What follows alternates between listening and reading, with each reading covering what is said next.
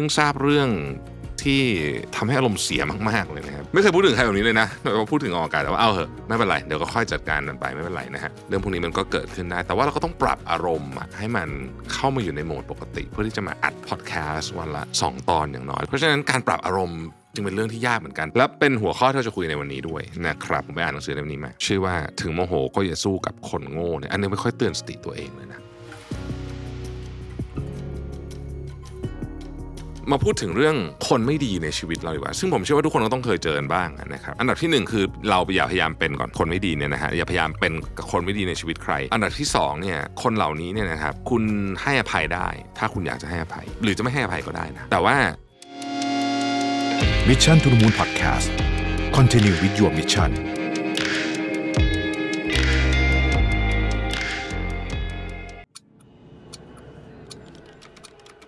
ทวงคืนเวลาชีวิตให้ตัวเองอีกครั้งกับคอร์สออนไลน์ AI for Everyday Productivity ปลุกความ productive เพิ่มเวลาชีวิตด้วย AI ที่จะพาทุกคนไปเรียนรู้การจัดการชีวิตให้ productive ด้วยเทคโนโลยีแห่งอนาคต กับผมรวิทยานุสาหะ สมัครได้แล้ววันนี้ที่ Line OA at Mission to the Moon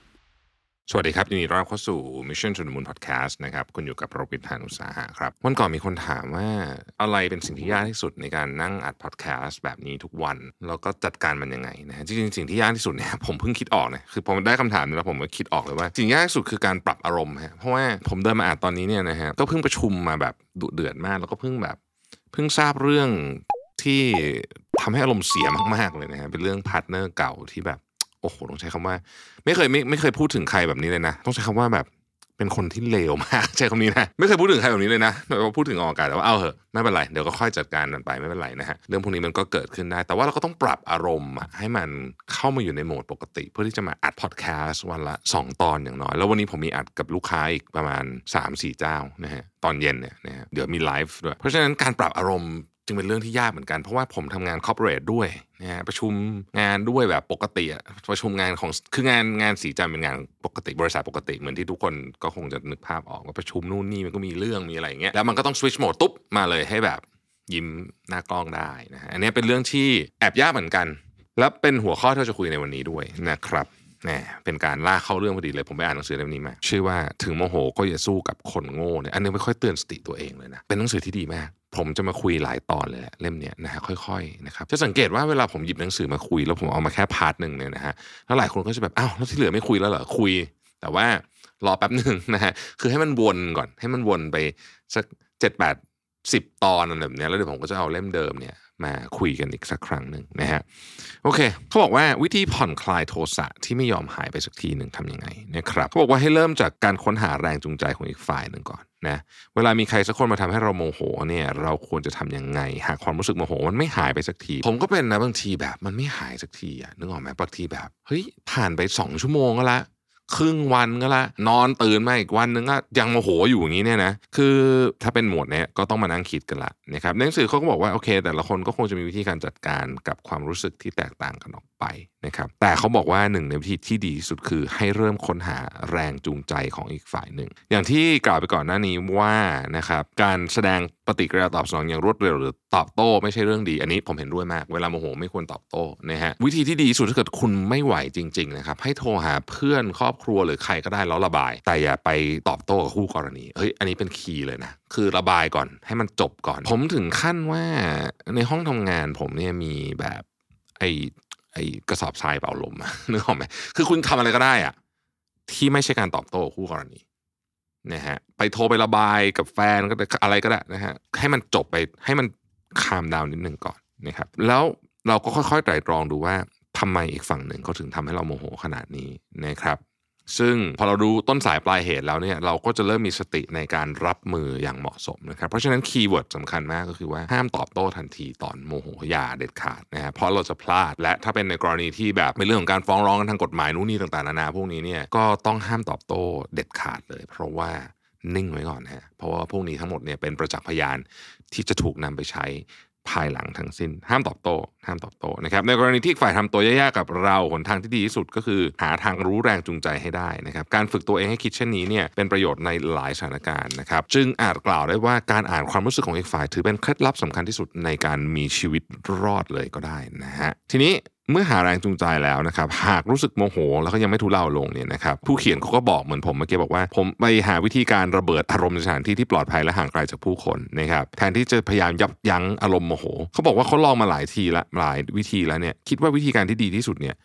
คือการไปหาวิธีการระบายนะครับในที่นี้เนี่ยนะครับโอเคการโทรระบายก็ประมาณหนึ่งแต่ดีที่สุดจริงๆเลยนะอันนี้แบบซีเรียสแบบไม่ตลกด้วยเนี่ยนะครับคือการไปต่อยมวยฮะอันนี้พูดจริงๆ อันนี้ไม่รู้ทำไมเหมือนกัน คือในจิมที่ออฟฟิศผมเนี่ยนะก็จะมีอันอันนั้นเป็นกระสอบจริงจังเลย อันนั้นคือแบบเป็นหุ่นคนเลยอะแบบต่อยแบบจริงจังเลยนะฮะแบบว่าเอามาแบบซ้อมมวยได้เลยเนี่ยนะฮะแล้วก็จะมีนวมมีอะไรอยู่ ก็นี่เป็นหนึ่งวิธีที่ดีนะฮะไม่ไม่ทำลายข้าวของนะไม่นอกนอกจากว่ามันถูกดีไซน์มา เช่นจำได้ไหมฮะสมัยก่อนมันมีที่ขว้างจานที่เป็นแบบ เป็นเป็นคาเฟ่อะแล้วคุณไปขว้างจานได้โอเค ถ้าเป็น feel แบบนั้นโอเคนะครับแต่สำหรับผมเนี่ยนะต่อยมวยเนี่ยดีสุดจริงนะฮะต่อยจนคุณหมดแรงอะ่ะแล้วคุณก็จะหายโมโหไปไปเยอะมากๆแล้วนะฮะบางส่วนใหญ่คือจะหายเลยแหละนะครับหรือจริงๆเขาบอกว่าเขียนก็ได้นะอ่าการเขียนก็เป็นอีกวิธีหนึ่งในการระบายอารมณ์ นะครับผู้เขียนเขาบอกว่าทั้งนี้เนี่ยจุดเด่นต่อการตอบสนองต่อสิ่งต่างๆ ช้า อาจจะเป็นได้ทั้งข้อดีและข้อเสียพูดง่ายๆ คือ ต้องใช้เวลานานพอสมควรก่อนจะรู้ตัวว่าถูกกระทำไม่ดีใส่นะครับคือในกรณีที่เราสามารถควบคุมอารมณ์ได้เยอะเนี่ยแม้การตอบสนองช้านี้จะพอชดเชยความอดทนอดกลั้นได้ แต่ท้ายที่สุดมันก็ทดแทนกันไม่ได้อยู่ดี เมื่อผ่านไปก็เลย อารมณ์โมโหก็จะตามมาทีหลังอันนี้สำหรับคนตอบสนองช้านะครับผู้เขียนเขาบอกว่าวิธีการที่ผมมักใช้คือการนำโทรทัศน์กันน้ำสำหรับใช้ในห้องอาบน้ำไปเปิดเพลงดัง ๆ ในห้องน้ำนี่ก็เป็นวิธีที่ work เหมือนกัน จากนั้นผมก็จะจินตนาการว่ากำลังใช้วาจาเล่นงานอีกฝ่ายจนราบคาบและพูดกันออกมาจนหมดเปลือกนะครับ แม้จะเต็มไปด้วยถ้อยคำหยาบคายที่มิอาจถ่ายทอดให้ใครฟังได้ แต่มันก็จะทำให้รู้สึกโล่งใจขึ้นนะฮะความอดทนอดกลั้นที่พูดถึงในที่นี้คือการไม่ตอบโต้กลับในทันที แต่ไม่ได้หมายความว่าเราจะสั่งสมโทสะไว้กับตัวตลอดนะฮะเพราะมันไม่ดีต่อสภาพจิตใจ นะครับเมื่อคุณอยู่ต่อหน้าอีกฝ่ายหนึ่งคุณควรต้องรับมือโดยการไม่แสดงอะไร เพราะว่าเมื่อแสดงปุ๊บเราจะเสียเปรียบทันทีนะครับแล้วก็นี่แหละอย่างที่บอกว่าหาสถานที่ในการระบายอารมณ์ออกมานะฮะหรือพูดคุยกับใครสักคนหนึ่งที่เรามั่นใจว่ามันจะไม่หลุดไปข้างนอก ผู้เขียนเนี่ยเขาเคยเป็นนักการเมืองนะ เขาบอกว่าสมัยที่เป็นนักการเมืองเนี่ยผมเคยมีประสบการณ์ถูกรุ่นพี่คนหนึ่งนี่ผู้เขียนบอกนะผมในที่นี้คือผู้เขียนนะฮะถูกรุ่นพี่คนหนึ่งแสดงท่าทีเย็นชาใส่ตลอดเวลาแถมเขายังพูดจาว่าร้ายรับหลังผมด้วย ผมได้รู้เรื่องนี้หลังจากที่เวลาผ่านไปนานพอสมควร ในตอนที่เพิ่งรู้ก็โมโหอย่างหนักนะครับบรรดาคนอื่นที่อยู่ด้วยกันเนี่ยเขาพยายามปลอบ ใจให้เย็นลงด้วยการพาไปเลี้ยงอาหารที่พัตตาคารพอดื่มเหล้าแล้วถูกถามถ่ายเชิงชี้นำมาเจ้านั่นใจร้ายจังนะผมก็ลงเอยด้วยการด่าอีกฝ่ายหนึ่งออกมายาวเหยียด แม้จะทำให้รู้สึกสบายใจขึ้น แต่หลังจากนั้นเนี่ยนะครับดูเหมือนว่าจะมีการรายงานเบื้องบนในพฤติกรรมของผมผมคือผู้เขียนเนี่ยในเวลาต่อมานะในแวดวงการเมือง ก็เลยทำให้ผมเนี่ยเหมือนกับกลายเป็นว่ามีนิสัยที่ไม่ดีนั่นเอง เพราะฉะนั้นการไปพูดใส่ร้ายใครในที่สาธารณะ โดยเฉพาะเวลาดื่มเหล้าเนี่ยไม่ดีแน่ๆนะฮะเพราะฉะนั้นเนี่ยวิธีการจัดการการระบายอารมณ์ออกมานะครับถ้าไม่เขียนอยู่คนเดียวอะไรต่างๆนานาเนี่ยก็อย่างที่ผมบอกอะนะฮะไปฟิตเนสไปจิมไปต่อยมวย work สุดๆ work มากจริง ๆ อันนี้ขอบอกนะครับแล้วก็คุณก็จะจัดการมันได้ ในความคิดเห็นของผมเนี่ยผมว่าการออกกำลังเนี่ย work สุด นะครับอีกอันหนึ่งเนี่ยเขาบอกว่ามาพูดถึงคำแนะนำอันแสนวิเศษที่ผมได้ฟังมาจากรุ่นพี่ดีกว่านะครับเขาบอกว่าแม้จะนึกภาพไม่ออกแต่รุ่นพี่คนนั้นบอกว่าตัวเขาเองเนี่ยเคยเป็นคนอารมณ์ร้อนมาก่อน เปลี่ยนไปด้วยพละกำลังและความรู้สึกรักความถูกต้อง เราก็ยังต้องคอยที่จะขัดคอพวกมีผู้มีอำนาจนะฮะเขามักจะพูดอยู่เสมอว่าเพราะฉันไม่มีอะไรจะเสียฉันก็เลยไม่กลัว เขาเป็นคนประเภทช่วยเหลือคนอ่อนแอกำราบคนแข็งแกร่งอย่างแท้จริง รุ่นพี่คนยังบอกด้วยว่าเขาเหมือนกับคนที่หลุดมาจากหนังแนวผู้กล้าพดุงความยุติธรรมอะไรทำนองนี้ ด้วยเหตุผลนี้เขาจึงดูแลรุ่นน้องเป็นอย่างดีนะครับซึ่งก็ถือว่าเป็นเรื่องเหลือเชื่อในแวดวงการเมือง เขาไม่เพียงแต่ดูแลผมดีเท่านั้น แต่ยังช่วยดูแลรุ่นน้องอีกมากมายนะฮะที่น่าทึ่งคือเขาไม่เคยนำเรื่องนี้มากล่าวอ้างเป็นความดีความชอบของตัวเองเลยแถมยังชอบเป่าประกาศด้วยว่างานที่ผมมีโอกาสทำร่วมกับเขาตอนนั้นเป็นความดีความชอบของผม ผมเน้นในทีคือผู้เขียนนะครับเมื่อรุ่นพี่คนนี้ได้พบว่าโลกใบนี้ไม่ได้ใสสะอาดเหนือในหนังแนวผู้กล้าพดุงคุณธรรม เขาจึงเริ่มใช้เทคนิคที่เรียกว่าการถอดวิญญาณออกจากล่าง นะฮะน่าสนใจมากเขาบอกว่าอย่างนี้ฮะเวลาเขาถูกทำให้โมโหเนี่ยเขาจะจินตนาการว่าวิญญาณของตัวเองเนี่ยออกจากร่าง แล้วก้มมองดูตัวเองกับอีกฝ่ายหนึ่งปะทะกันจากด้านบน การมองจากมุมสูงเนี่ยจะทำให้เราใจเย็นลงและได้สติกลับมา อีกทั้งยังได้ตระหนักรู้ว่าแบบนี้แย่แน่ ถ้า เราไปตอบโต้นะฮะเดี๋ยวจะต่อยเอากันเอาอะไรประมาณนี้แม้ว่าการพิจารณาตัวเองจากมุมสูงในตอนที่มีความรู้สึกโมโหกำลังเอ่อล้นจะต้องใช้เวลาในการฝึกฝน แต่ถ้าทำได้ก็จะผ่อนคลายโทสะได้อย่างมีประสิทธิภาพนะครับแล้วถ้าคุณค่อยๆ ฝึกบ่อยๆ ก็จะสามารถทำได้เป็นธรรมชาตินั่นเอง ยิ่งไปกว่านั้นเนี่ยเทคนิคนี้เนี่ยนะครับยังไม่เพียงมีประโยชน์ในเรื่องการป้องกันไม่ให้เกิดการต่อสู้ที่เปล่าประโยชน์เท่านั้น แต่ยังใช้ประโยชน์ในตอนที่ต้องการให้การพูดครั้งสำคัญประสบความสำเร็จอีกด้วย ตัวอย่างเช่นตอนที่เรากำลังนำเสนองานหรือว่าพูดบรรยายเรื่องสำคัญ ถ้าใช้เทคนิคถอดวิญญาณออกจากร่าง ก็จะช่วยให้เรามีมุมมองมุมเดียวกับผู้ฟังที่นั่งอยู่ตรงหน้าเรานะฮะและมีความรู้สึกเหมือนว่าตัวเองเป็น ฐานะผู้ฟังแทนนั่นเองเมื่อเป็นแบบนี้แล้วเราก็จะไม่รู้สึกตื่นเต้นกับเรื่องที่ต้องการจะนำเสนอนะครับแถมยังสามารถถ่ายทอดเรื่องราวมาได้ดี เพราะจับจุดที่ช่วยเพิ่มอารมณ์ร่วมให้กับผู้ฟังและควบคุมความเร็วที่เหมาะสมได้นะครับการทำเช่นนี้ต้องฝึกฝนนะแต่ว่าจะเป็นอาวุธที่สำคัญที่ช่วยให้เราโลดแล่นในเส้นทางชีวิตได้อย่างสนุกสนานและไม่ตึงเครียดนะครับเทคนิคนี้ราวกับเหมือนกับว่าทำให้เรามีดวงตาอีกดวงหนึ่งไว้ใช้มองตัวเองนะฮะ เราเรียกมันว่าตาที่ 3 ก็ได้อ่านี่เป็นบทหนึ่งสั้นๆนะครับในหนังสือเล่มนี้ มาพูดถึงเรื่องคนไม่ดีในชีวิตเราดีกว่า ซึ่งผมเชื่อว่าทุกคนก็ต้องเคยเจอบ้างนะครับอันดับที่หนึ่งคือเราอย่าพยายามเป็นก่อนคนไม่ดีเนี่ยนะฮะอย่าพยายามเป็นคนไม่ดีในชีวิตใครเลยนะฮะอันดับที่สองเนี่ยคนเหล่านี้เนี่ยนะครับคุณให้อภัยได้ ถ้าคุณอยากจะให้อภัย นะครับหรือจะไม่ให้อภัยก็ได้นะ จริง ๆ แล้ว แต่ว่าต้องจำให้ได้สำคัญจริง ๆ ต้องจำให้ได้ ต้องจำคนประเภทนี้ให้ได้ด้วยนะฮะก็คือเจ้าตัวและคนไอแบบลักษณะแบบเนี้ยนะฮะถ้ามันมีท่าทีท่าทางในอนาคตที่จะไปเจอคนแบบนี้อีกคือ เราจะนึกออกอะว่าคนแบบนี้มันจะมีลักษณะท่าทางคำพูดคำจายังไง มีวิธีการยังไงในการที่จะมาเรียกว่าปฏิบัติตัว ที่เลวทรามกับเราหรืออะไรแบบนี้เนี่ยนะครับเราก็จะต้องดูแล้วก็จำลักษณะพวกนี้ไว้ มันเป็นวิธีการดูคนลักษณะหนึ่ง ครั้งต่อไปถ้าเราเจอคนประเภทนี้อีกพูดจามาโทนนี้มาแบบทรงนี้อารมณ์แบบนี้เนี่ยเราจะได้รู้ว่าอ๋อเฮ้ย นี่แหละ มีแนวโน้มว่า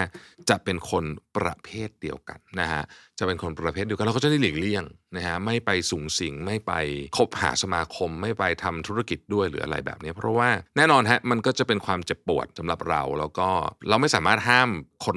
ให้เลวได้นะแต่ว่าเราสามารถหลีกเลี่ยงคนเหล่านี้ได้นั่นเองนะฮะเพราะฉะนั้นเราก็คือคือผมก็ไม่ได้ บอกว่าเฮ้ยตัวเองเป็นคนดีประเสริฐเลิศเลออะไร แต่มันมีคนที่แบบเลวอะนึกออกไหมจริงๆในโลกนี้นะฮะคือแบบมนุษย์แบบนี้มันมีอยู่บนโลกจริง ๆ ด้วยเนี่ยนะฮะมันมีนะมันมีมันมีมันมี แต่ว่านั่นแหละอย่างที่บอกนะฮะเราอย่าเป็นคนแบบนั้นโดยเด็ดขาดนะอย่าเป็นคนแบบนั้นเราก็เรียกว่าพยายามศึกษา pattern ของคนประเภทนี้นะครับเพราะคุณจะต้องเจอสักครั้งหนึ่งในชีวิตเนี่ยนะผมว่าเจอครั้งหนึ่งถือว่าโชคดีมากนะแล้วศึกษา pattern ของคนประเภทนี้นะฮะแล้วก็ ในอนาคตพอเราเจอไอ้ pattern แบบนี้มาอีก เราจะได้ไม่ตกหลุมพรางของคนพวกนี้นะครับเพราะคนพวกนี้ไม่มีวันดีขึ้นนะผมบอกเลยนะฮะผมจากประสบการณ์ชีวิตผมนะไม่มีวันดีขึ้นนะครับเขาก็จะเป็นแบบเนี้ยของเขาแล้วคิดเขาคิดว่าตัวเองไม่ผิดด้วยนะเออมันจะเป็นอย่างนั้นนะฮะดังนั้นก็ลองดูแล้วก็มีคำถามว่าเอ๊ะแล้วเราเราจะรู้ได้ไงว่า เราจะไม่เป็นแบบนั้นซะเองอ่าเป็นคำถามที่ดีมากนะฮะถ้าเราต้องการการเช็คฟีดแบ็กผมคิดว่าเราต้องหาคนที่ให้ honest feedback ได้ว่าณขณะสิ่งที่เราทำอยู่กันเนี่ย มันไม่มันไม่ได้แบบแย่อะไรกับใครนะฮะเพราะว่าไม่งั้นเนี่ย เราก็ไม่อยากเป็นไอ้คนนั้นซะเองถูกไหมอืมนะครับอะนะฮะก็หวังว่าตอนนี้จะช่วยให้ใครก็ตามที่กำลังโกรธคนหรือว่ากำลังโมโหคนที่แบบทำร้ายคุณอยู่นะครับ คนเลวๆในชีวิตคุณอะไรแบบนี้เป็นต้นเนี่ยนะฮะหวังว่าตอนนี้จะทำให้คุณรู้สึกดีขึ้นได้นิดหนึ่งนะครับ ถ้ายังรู้สึกไม่ดีก็ไปหากระสอบทรายมาต่อยมวยซะนะครับ ขอบคุณที่ติดตาม Mission to the Moon นะฮะแล้วพบกันใหม่พรุ่งนี้ครับ สวัสดีครับ Mission to the Moon Podcast Continue with your mission